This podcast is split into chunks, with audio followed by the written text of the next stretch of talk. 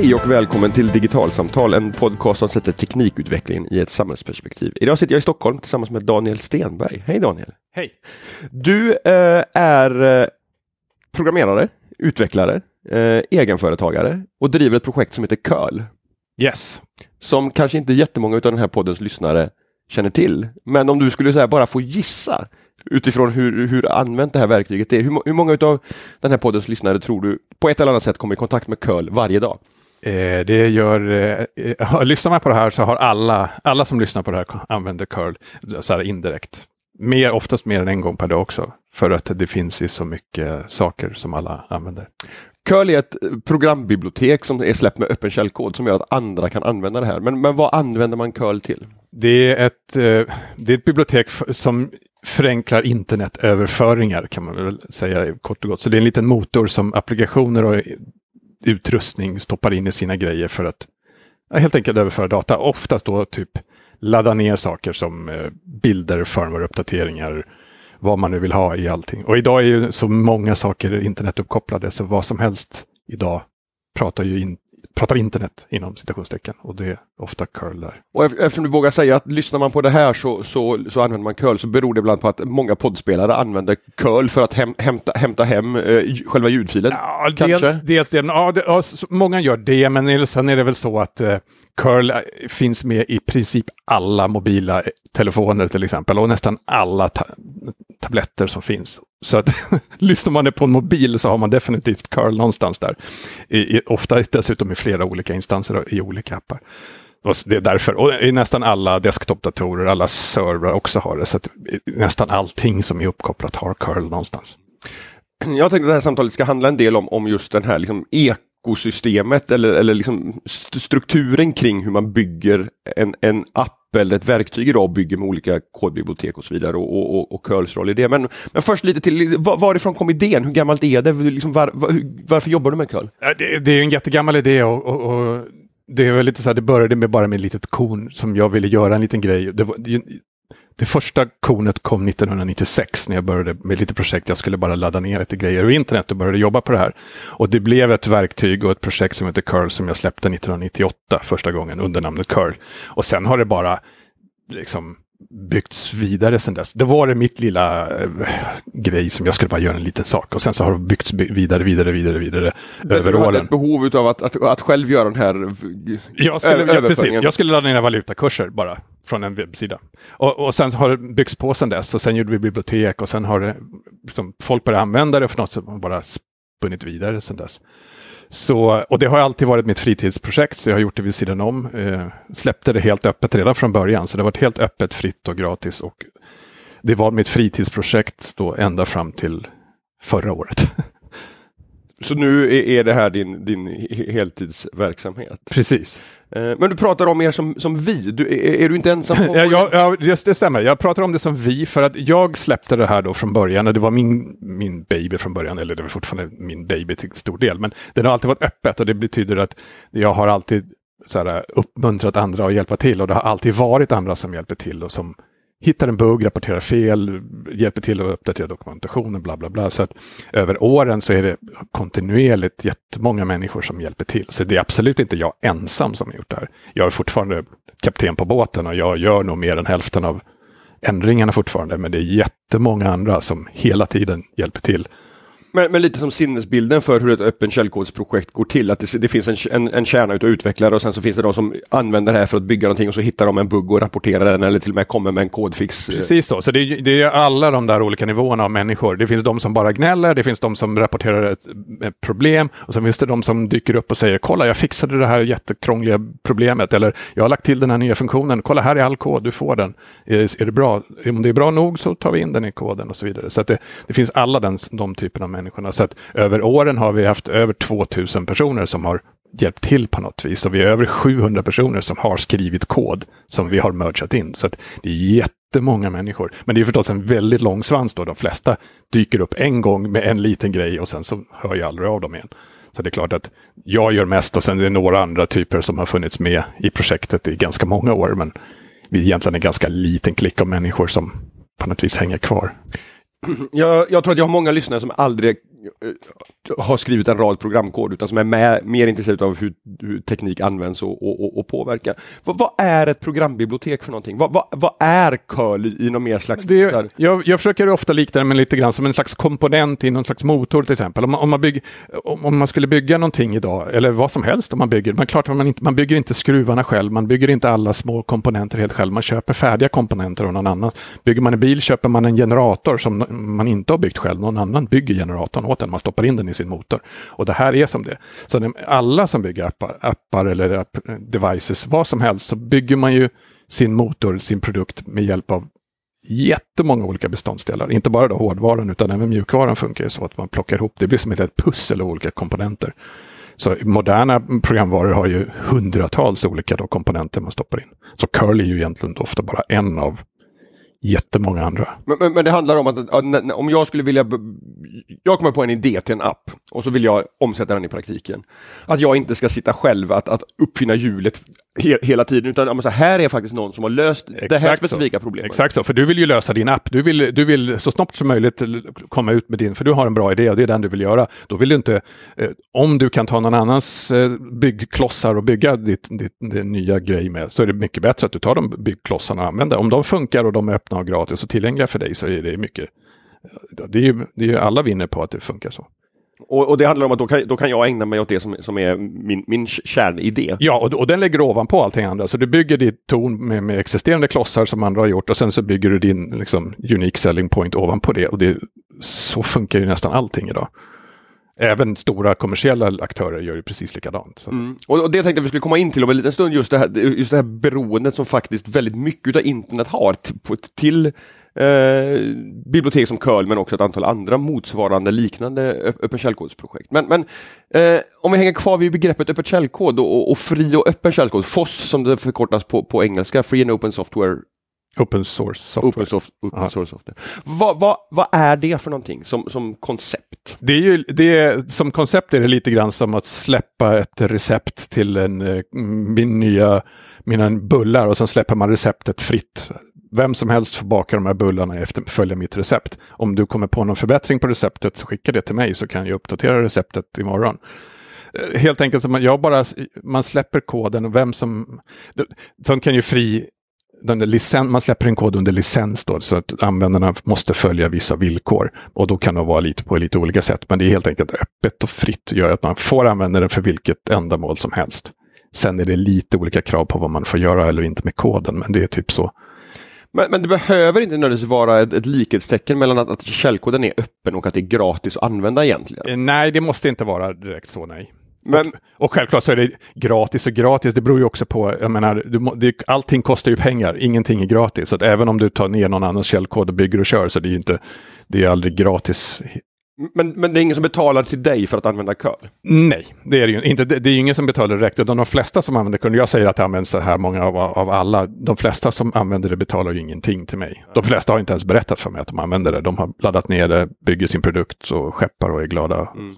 Men, men, du får ändå, vet jag, ibland bilder eh, från, från eh, kontrollpaneler i, eller infotainmentsystemet i bilar där, där din e-postadress dyker upp och så mejlar man dig när ja, ja.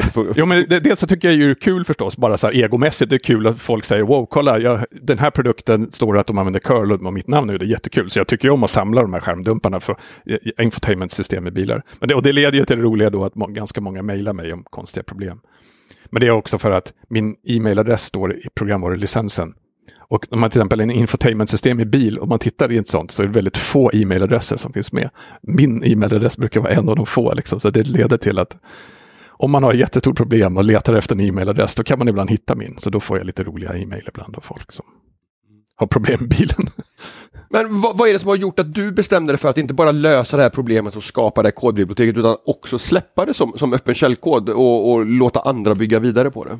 Ja, för mig så var det ju, för mig egentligen för från början så tyckte det, det, från början var det ju så litet också. Det var så lätt att göra det och jag hade aldrig någon annan tanke än att jag skulle släppa det öppet från början. För jag ville, jag tyckte att det var, jag har alltid tyckt att det var så här eh, ett grymt koncept. Jag använde ju andras kod redan då på samma villkor. Så jag kände att jag vill också bidra till samma typ av ekosystem och jag vill också vara lika cool som de andra som släppte open source. Och det var ju lätt då, för mitt lilla verktyg var ju pyttelitet. Det var ju inte så att jag hade ju inte, jag hade ju inte jättemånga användare 1998. Liksom. Eh, de var ju få. Så det var ju bara, och sen har det på något vis bara växt från det. Så jag har ju inte ändrat beslutet. Jag tror också att det alltid var rätt. För det är också det här att när jag säger att det är jättemånga som har hjälpt till och att jag kanske är huvudförfattare fortfarande. Att det är så många som hjälpt till gör ju också att det, det sprider sig och blir så här användbart och så här nyttigt tack vare alla andra också. Jag hade ju aldrig klarat att göra det här själv. Dels därför att många andra bidrar in men också därför att många har skaffat sig den kompetensen att använda just det här verktyget. Så när man har gjort det i ett projekt så blir det naturligt att fortsätta göra det i nästa också. På, precis på så på alla sätt. Plus att de här, alla de här andra användarna kan prova då. De kan stoppa in curl på den här produkten, eller den här eh, miljön, i det här, på de här processorerna, på de här operativsystemen och, och se till att det funkar där. Jag har inte haft den tillgången. Jag hade aldrig kunnat gjort det. Så för mig hade det, ju, det hade inte blivit samma typ av bredd och liksom nått ut till de här om jag hade gjort det själv. Då hade det antagligen dött redan 99 eller något. Men projektet heter Curl och URL eh, på samma sätt som vi skriver in en URL i, i webbläsarens adressfältet ja. där de flesta av oss möter begreppet URL.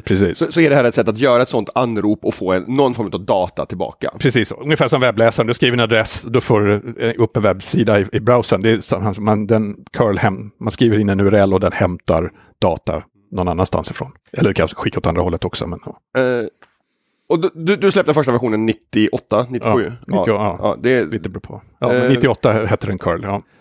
Och då undrar jag så här, alltså för mig låter den grundfunktionaliteten låter ganska enkel. Vad, vad har du, vad, är, vad är, har utvecklats under åren? Fram, Precis, fram till, är det inte, är, är det inte klart? Är det, inte liksom? klart? är det inte ungefär samma sak som det var förr? Det, min, min fru frågade, är det aldrig färdigt? Men äh, både ja och nej. Va? Alltså på något vis, ja, URLer fanns jättetidigt. URL på något vis skapades redan av Tim Berners-Lee egentligen, vad var det, han 89. Så idén är ju inte gammal, eller förlåt, inte ny, utan har funnits jättelänge och det har egentligen inte, det ändras inte så mycket själva URLen, men däremot ändras allting annat. Lite grann som saker och ting ändras överallt. Man ändrar, du vet, man ändrar hur man gör saker och ting säkrare numera. Man uppdaterar protokoll, hur man ska göra saker. Inom curl har vi dessutom lagt till över tid många fler protokoll. Vi gör det bättre och bättre för att användas i de här produkterna, så vi måste på något vis trimma så att alla de här så så att biblioteket funkar bättre som ett bibliotek då för att alla de här apparna och, och enheterna ska kunna använda. Användarvänligheten i verktyget på något sätt. Ja, så kan man säga. Och så att, så att det, jag ska säga, det är lite grann som internet stannar ju inte. All, ingen som tittar på internet kan ju se att det har stannat. Det, det, liksom, internet bara fem år sedan var det helt annorlunda. Eller om man bara tittar på webben, inte, man behöver inte ens vara speciellt tekniskt kunnig för att se att saker och ting hela tiden ändras. Och det ändras så på, på något vis inom hela nivån av internetgrejer. Så även inom den på något vis överföringssidan där jag sitter och tittar på, även där händer det saker hela tiden. Så att man måste på något vis fortsätta utveckla för att vara, fortsätta vara relevant och attraktiv och, och ja, göra rätt saker. Därför att nätet utvecklas och då, då, måste curl utvecklas med det, för annars kommer det bli ett annat verktyg som man, man går till butiken och hämtar för, ja, att, för precis, att lösa. Och, precis, så att om, om man vill överföra data liksom, som man gör 2020, då måste man ha varit med och då måste man ha uppdaterat saker. För att gör man, överför man data som man gjorde 2017, det är helt det liksom börjar ju bli lite outdated, så så gör man inte idag. Nej. 2017 fick du Polenspriset som, som Sveriges Ingenjörer delar ut. Yes. Uh, det blir, alltså om man tittar historiskt på vilka som har fått det tidigare så, så, så, så är det ju liksom ingen dålig samling svenska innovatörer som du har, som du har hamnat ihop med. Nej, det är helt makalöst att bli hopklumpad med sådana eh, liksom, briljanta personer. Det, är, det är fantastiskt. Men, men, men det, det blir också, tänker jag, en, en, en kvalitetsstämpel är fel ord här, men, men, men liksom ett, ett, ett, ett, en utmärkelse som visar hur, hur viktigt det här verktyget faktiskt är i, i vardagen på riktigt. Trots att det är liksom för en väldigt anonym tillvaro för alla oss andra. Ja, det, det håller jag med om helt och hållet. Också det är en av anledningarna till att jag blev så förvånad när jag fick priset också. För jag tycker verkligen att jag, jag har en sån väldigt anonym tillvaro. Väldigt få jag, jag, som du hör, jag har ju svårt att förklara här vad det är för någonting och vad jag håller på med egentligen. Och det gäller för fler. Eh, men och, och det, det, här blir en övergång in till, till, till, en annan aspekt i det här som, som, som handlar om just liksom betydelsen som det här verktyget har för allas vår internetkommunikation dagligen. Eh, samtidigt som du, du, du själv beskriver att här, du gör det här du, du är huvudprogrammeraren, du, du, ingen betalar för det. Eh, hur, hur finansierar du utvecklingen och eh, får en möjlighet att, att faktiskt försörja dig på, på det här? Om vi börjar där. Ja, från början, eller från början då, under de första 21 åren nästan, så var det, då finansierade det inte alls. Så då hade jag ju ett jobb på sidan om som jag, jag har jobbat som mjukvaruutvecklare sedan 90, ja, väldigt länge sedan, sedan långt innan curl faktiskt. Så, så jag har ju haft ett inom citationstecken riktigt jobb vid sidan om och gjort curl på min fritid. Suttit på sena kvällar och, och helger och pillat på det och släppte bara så. Så då har jag ju finansierat det bara för att jag Tycker att det är kul. Jag tycker att det är kul. Och, så, och på något vis att det är en egoboost och roligt att se typ att det får fler användare, bla bla bla. Men och sen så från förra året så har jag helt enkelt switchat över. Så nu satsar jag på att jobba med curl på heltid. Och vad betyder det när jag ger bort det gratis fortfarande? Det betyder ju helt enkelt att jag försöker få företag nu som använder curl att köpa support av mig och mitt bolag då, se till att en ganska vanlig affärsmodell inom open source-världen, att man, man släpper verktyget fritt men sen kommer ändå de som använder det behöva support och, och hjälp och kanske implementationsstöd och så vidare. Precis så, och, och fixa fel och sådana saker, specifika problem som specifika användare har. De bygger den här produkten och använder curl, men de har ett problem. Men vem är mest lämpad att fixa problemet åt mm. dem? Det är jag. Mm. Men, men, men här finns ju liksom en uppenbar liksom, obalans i storlek och resurser mellan, mellan de som använder curl och dig och dina kollegor inom citationstecken eller, eller så som, som faktiskt utvecklar verktyget. För, för ett par år sedan så, så var det en, en ett, ett annat sånt här kodbibliotek som, som hamnade i, i fick, fick rubriker över hela världen som heter OpenSSL som är ett sätt att kryptera eh, webbtrafik så att den inte ska, eller internettrafik som, som ska göra den omöjlig att, att avlyssna och manipulera. Eh, och som hade ett, ett, väldigt allvarligt säkerhetshål som, som heter heart, eller kallades för Heartbleed. Eh, och det, det här mynnade bland annat ut i en diskussion om det här att den, den här utvecklargruppen som, som satt och byggde det här otroligt kritiska verktyget eh, gjorde det med väldigt begränsade resurser och sen när det small till och det här stora säkerhetshålet fanns då, då, då, fick det enorm spridning till jättestora företag som ibland blev upprörda och, och så vidare för att det här säkerhetshålet fanns. Trots att man inte var med och finansierade utvecklingen och därmed byggde förutsättningar för att det inte skulle finnas. Ett långt resonemang, men vad, vad, tänker du om den här situationen? Ja, men jag, och jag, det, jag tycker det var ett, det, det var ett fascinerande eh, händelse. För det, precis som du säger, det fick ju helt plötsligt folk att på något vis tänka efter lite grann. Hur många fler sådana här bibliotek eh, lutar vi oss mot som, som underhålls på samma sätt och är lika på något vis eftersatta i underhåll som vi egentligen borde satsa mera pengar på eller uppmärksamhet eller ska vi verkligen göra våra produkter och bara använda saker utan egentligen veta hur bra de egentligen fungerar och sådär. Och som i det här fallet två personer som heter Steve som underhåller de här eh, programvaran som i princip alla jättar i världen eh, använder och, och på något vis. Ja, så det, det, det blir en intressant diskussion. Det är samtidigt svårt för att vi har en infrastruktur idag där vi liksom vi har byggt hela internet på det här sättet. Och nu börjar man fundera, var det smart eller inte? Är det här bra? Vi har massor med jättar som då, eller egentligen alla nu för tiden, bygger på open source och alla de har en sån myriad av små projekt som man bygger på. Ja, för du, du beskrev ju förut när du beskrev vad curl var som, som en, en slags byggklossar som man lägger, bygger ett fundament med curl och ett antal andra sådana här program, programbibliotek och sen så bygger man sin egen tjänst, sin egen funktion ovanpå dem. Ja. Men, men det, det, som det här visade var ju att ja, men, här, man kan inte lita på att det här fundamentet man bygger på är, är, är liksom stabilt och robust. Nej, exakt, för om man bygger sitt fundament på ett, ett, ett, ett, ett gäng klossar och sen visar sig att några av klossarna inte är speciellt bra, de ger efter ibland när man lutar mot dem det är ju inte så bra. Då måste man se till att fixa de klossarna. Så ja, Heartbleed fick ju verkligen upp, och ihop med SSL-projektet då, det var ju på något vis, jag tycker det är lite ironiskt, för det var ungefär det bästa som kunde hända det projektet. För helt plötsligt så fick de massor med pengar, massor med uppmärksamhet och bolag som kom på att här måste vi finansiera, se till att strukturera upp. Så det har blivit bra mycket bättre där. Och överhuvudtaget så tror jag att eh, just det tillfället, Heartbleed, också fick jättestora andra sådana här eh, ringar på vatten-effekt. Att man satsade, en, man har startat flera andra projekt. Som, det finns en annan som Linux Foundation har som heter Core Infrastructure Initiative, CII. Som också är precis så, identifiera alla andra projekt i världen eller inte alla andra, men åtminstone många andra som är core infrastructure byggklossar, som det vill säga hela världen också lutar mot. Och hur många av dem har liknande fel och hur ska vi hitta dem och fixa dem? Så det, det finns ju numera ett sådant projekt som finansieras av ganska många bolag som försöker identifiera och hjälpa sådana här helt enkelt förstärka alla de här byggklossarna som de flesta av oss... Men, men som Ja. tog, tog fart i samband med... Ja, det, det var en direkt följdeffekt av Heartbleed. Okej. Så, att, så och, och de på något vis då, så det har gjorts en massa... Jag vet, för jag har varit med i några projekt som också har fått hjälp av det här CII-projektet.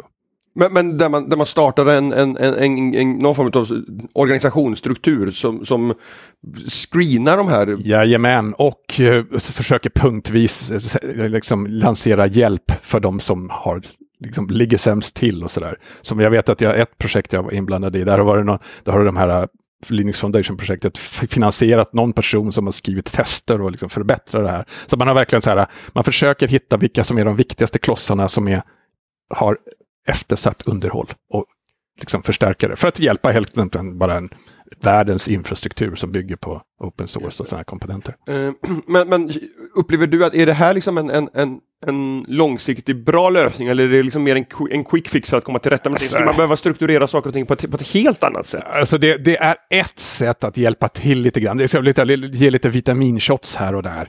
Men, men jag vet inte om det egentligen så här, en, det, det är fortfarande så att det är väldigt eh, obalans i det är fortfarande så att det är enorma jättar som fortfarande använder projekt som drivs av väldigt små spelare. Så det är fort, obalansen kommer man nog inte bort, även om man kanske förbättrar det lite grann. Men, men för, för tidigare var vi inne på det här att, att det blir så att men så här, jag, jag kanske börjar med ett hobbyprojekt och så använder jag ett antal programbibliotek och så blir jag väldigt van vid dem och sen får jag en anställning någonstans och så börjar, fortsätter jag använda de här verktygen för att det är de jag kan. Alltså så här, vet man ens om man är Google eller Facebook eller Apple eller IBM eller Microsoft? Alltså här, vi, vilka verktyg använder våra programmerare egentligen? Ja, precis. Och vilka typer av klossar står våra grejer på. Mm. Ja, men det brukar ju vara... Det, så det är någonting som har... Den medvetenheten och liksom... Eh, den, den, den kommer nu för tiden. Nu, nu för tiden så har man dessutom ofta ganska mycket verktyg för att på något vis kontrollera exakt vad vi använder och vad vår produkt använder. Vad är vi egentligen... Och för det, det ingår ju också så här, idag när man, då man står på så här många klossar så levererar du en jag vet inte vad, om du bygger en burk av något slag eller du vill göra infotainment i en bil, då måste du ju skeppa all den här mjukvaran i bilen. Det är ju jättemycket mjukvara då som inte du har skrivit, så att du måste ju fortfarande, och då måste du ha koll på vilken är den här mjukvaran jag stoppar i bilen. Jag menar, en bil idag är över 100 miljoner rader källkod, det är hur mycket som helst. Så att jag, jag, medvetenheten tror jag kommer. Men, men sen är det, hur bra är allt det där som man står på? Ja, jag vet inte. Och hur mycket, hur mycket hjälper man till att finansiera de här som, som bygger de här projekten? Det är inte heller alltid så lätt. Men, men hur, om, man, om man tittar på curl, hur, hur screenas eran programkod? Så här, vet du någonting om vilka granskningar? Får du liksom så här, någon som verkligen har satt sig gjort en stor kodaudit och liksom hör av sig att men här finns liksom en fundamentalt liksom, tankefel, ni borde koda på det här sättet. Så, här. Ja, hur- eller är det bara att man tyst använder och är, är liksom nöjd med det? Det finns alla de sort, all, allt det där du säger finns. Och sen, och sen särskilt om man tittar genom åren, som nu säger du, vi har funnits i 20 år. Och det har ju förstås växt under tiden, men det var klart att några använde oss jättetidigt. Och jättetidigt, då var det inte speciellt bra. Nej. Så då bevisligen så screenade inte de så bra på den tiden. Så, men, men, eh, men över åren så tror jag så här att folk screenar mer och mer. Och sen tror jag ju tyvärr ibland att det blir lite grann, om de använder det så kan ju vi också använda det. Det vill säga lite grann, alla använder OpenSSL för vi vet ju att de andra använder det, då kan ju vi också använda det utan problem. Utan att egentligen screena det, man bara tror att de andra har gjort det, som alla andra trodde att någon annan hade gjort det.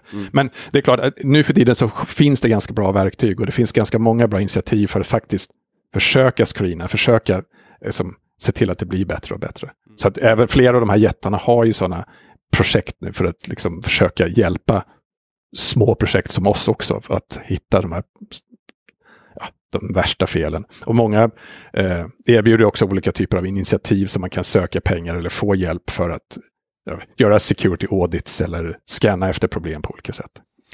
Jag tänker att den här frågan går ju också att vända på. Alltså så här, den, den kvällen när, när du har gjort en, en, en stor release utav, utav curl och liksom släppt ut en ny punkt 0-version. So sover du gott då? Eller, eller känner du dig orolig för fan kommer jag vakna imorgon och så är liksom internet sänkt? ja, det, är, det är en bra fråga. Men, eh, jag sover ganska gott då för att, för, så som vi gör mjukvaruutveckling nu för tiden, det är verkligen det moderna sättet, det är ju väldigt lite, själv, när, det är väldigt lite som är annorlunda när vi, när, vi, när vi trycker på själva release-knappen, utan vi har ju i princip testat och bankat med hammaren på koden hela tiden, ända fram till releasedatumet. Så att det, vi bankar, vi har, vi har testprogram som kör dygnet runt. Vi har liksom infrastruktur som hittar, letar efter buggar hela tiden. Så att, som, som liksom slänger på massa konstig data och liksom allt möjligt för att, för att se hur, hur reagerar curl om det möts av den här situationen? Att, uh, ja, på, på, olika typer av det. Dels det här bara skicka på junk på olika sätt och se till att, allt, att det alltid liksom beter sig rätt. Eller aldrig gör något riktigt dumt. Nej, precis. Och, och sen så bara att, att den gör på rätt sätt och så att sånt test sker hela tiden. Så varje liten ändring vi gör testas så och bankas på under hela tiden. Så just själva releasedatumet, då är jag ju ganska trygg att det är ju hyfsat bra. Så jag, det ändrar ju inte att det kan ju fortfarande vara ett säkerhetsproblem någonstans i vägen. Och vi har ju säkerhetsrapporteringar då och då, så jag vet ju att de dyker upp i alla fall.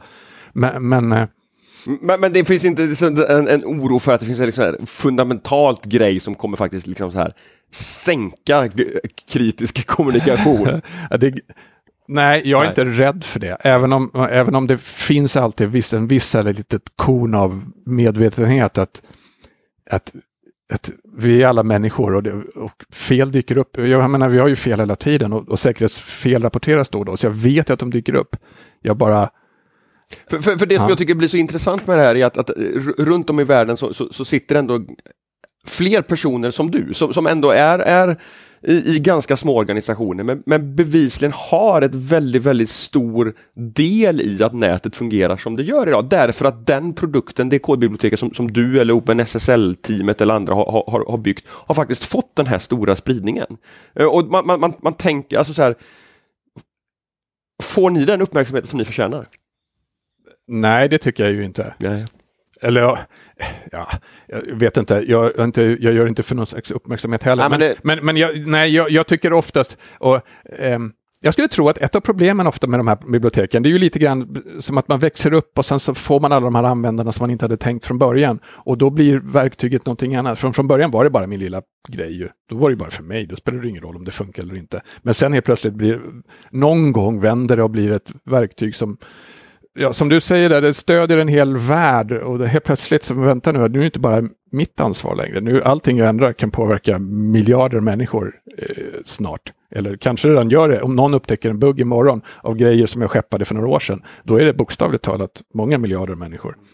Så att Ja, men det är, svår, ja, det är en svår fråga då. Liksom. Ja, då kanske borde fler hjälpa till att finansiera, men samtidigt, jag har gett bort allting, det är gratis. Jag, har, jag känner ofta det här problemet, jag säger att jag säljer support på min produkt till företag, men de flesta företag säger att men vadå, det här funkar ju jättebra, det är gratis, vi har använt det jättelänge, de behöver ingen hjälp. Så man borde göra ett kodbibliotek som inte är riktigt lika bra som curl då, så man kan, man kan, man kan, man kan sälja supporttjänsten ja, det, det, är precis så, jag har det där lite felaktiga incitamentet ibland, att borde, det borde kanske inte vara så bra. Det kanske skulle få mer supportfrågor om det inte funkar lika bra. Ja, just det. Men, men finansiering, alltså så här, kommer det ändå liksom donationer eller, eller liksom så här, hur, hur, hur drar man in pengar till utvecklingen? För att, alltså, det, det kostar ju tid att sitta och skriva kod. Ja, så ja, i vårt, liksom, nu, nu då jobbar jag heltid, så nu försöker vi sälja support. Så vi, nu vill vi ha betalande företagskunder som betalar för support och hjälp och, och underhåll eh, över tid. Men vi får också vanliga donationer. Så vi har faktiskt ganska bra med,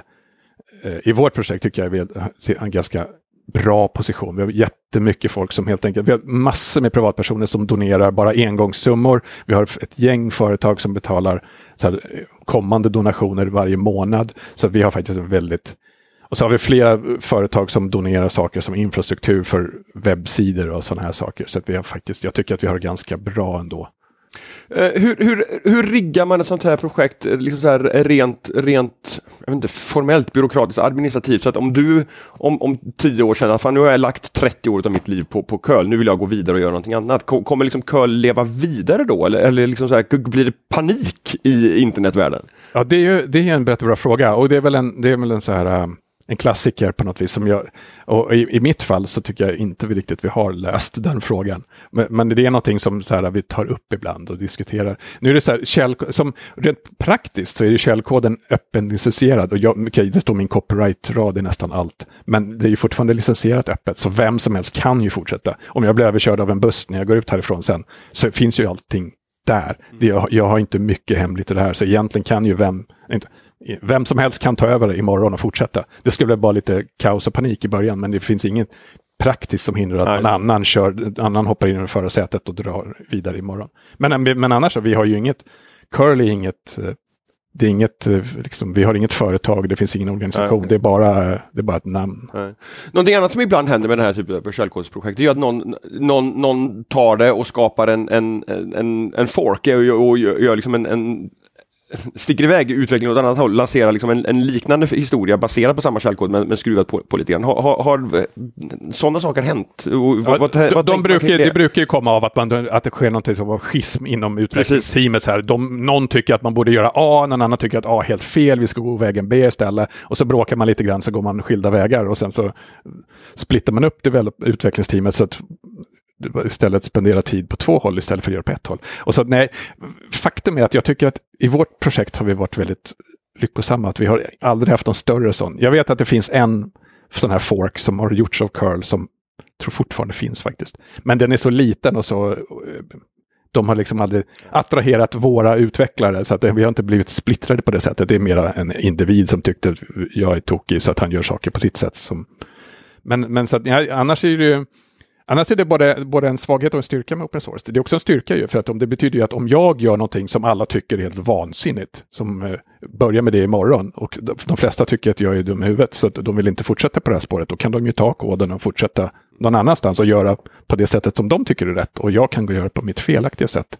Och då kommer ju över tiden på något vis publiken välja vilken som är den riktiga, Just rätta Ja, sättet att göra det Ja, på. precis. Så det är ju bra på det sättet. Även om det förstås, om det råkar vara något dumt, så, så splittar man ju upp utvecklingsteamet och så, så är det ju för något ineffektivt. En sista fråga. Vad är roligast med det här?